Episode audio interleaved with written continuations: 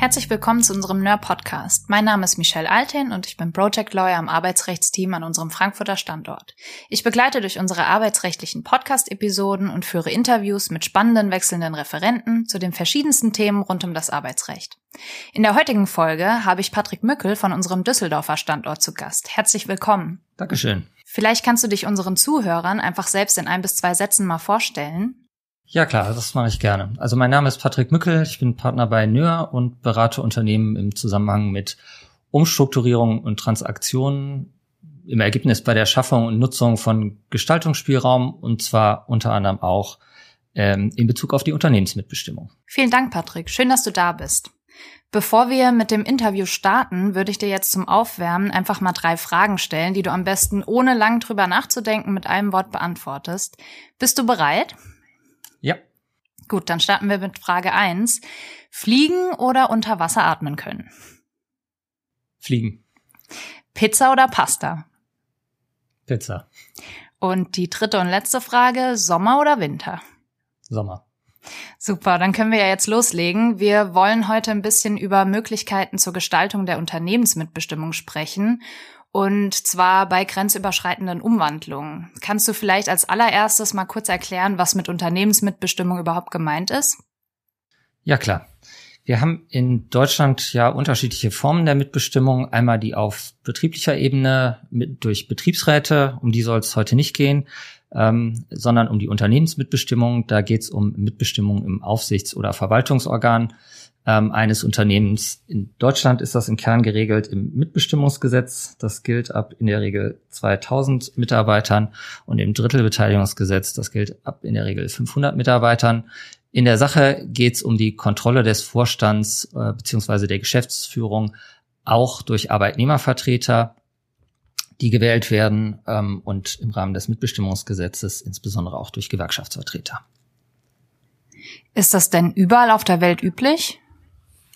Nein, das ist überhaupt äh, eher unüblich auf der Welt. Selbst in Europa gibt es ganz unterschiedliche Mitbestimmungstraditionen und nirgendwo ist ähm, die Unternehmensmitbestimmung so stark ausgeprägt wie in Deutschland.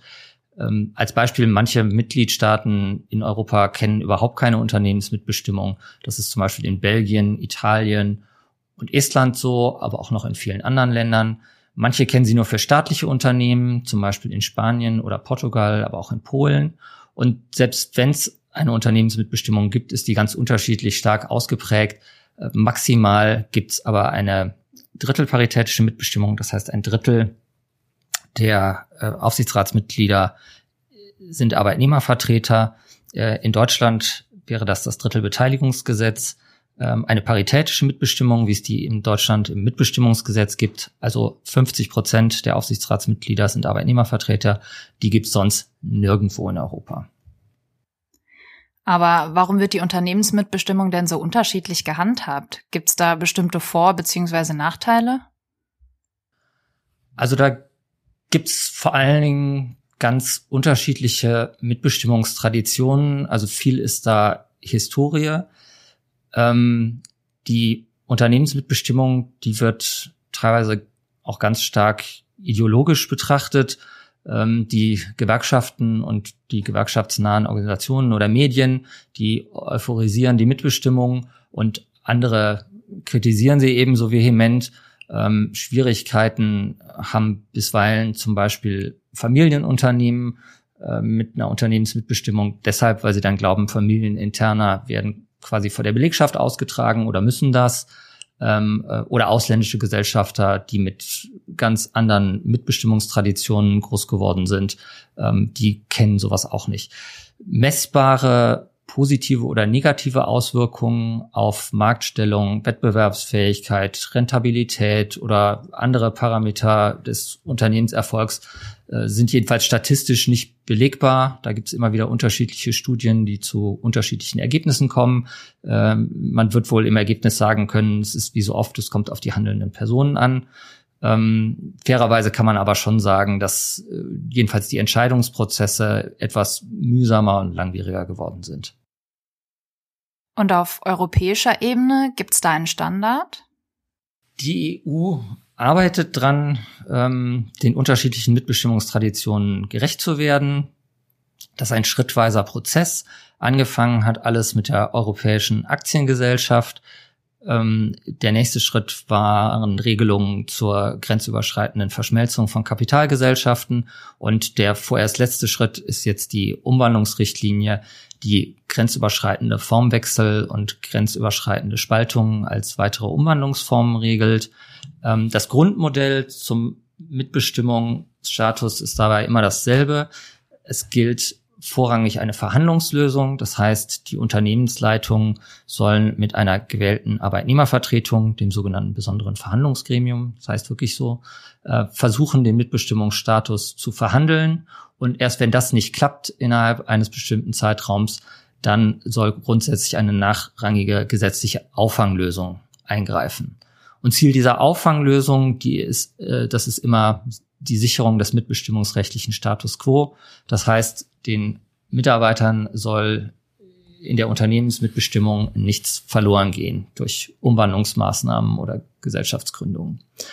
Und der Gestaltungsspielraum, der für die Unternehmensleitung und die Arbeitnehmervertretung, das besondere Verhandlungsgremium ähm, hinsichtlich des Mitbestimmungsstatus besteht, der ist ganz unterschiedlich, je nachdem, welche Umwandlungsform man wählt.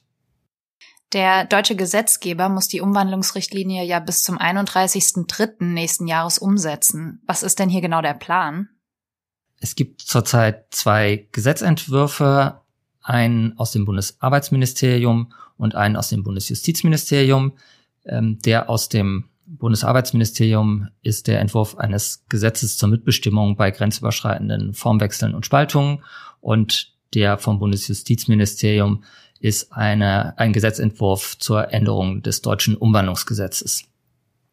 Ähm, inhaltlich regelt der Gesetzentwurf des Bundesarbeitsministeriums zur Unternehmensmitbestimmung ähm, nur bestimmte Fallgruppen, nämlich einmal den grenzüberschreitenden Hereinformwechsel, also zum Beispiel eine österreichische GmbH ähm, wandelt sich in eine deutsche GmbH um oder die grenzüberschreitende Hereinspaltung zur Neugründung. Ähm, Beispiel wieder die österreichische GmbH ähm, spaltet einen Teil der Gesellschaft ab und der wird dann eine neue deutsche GmbH.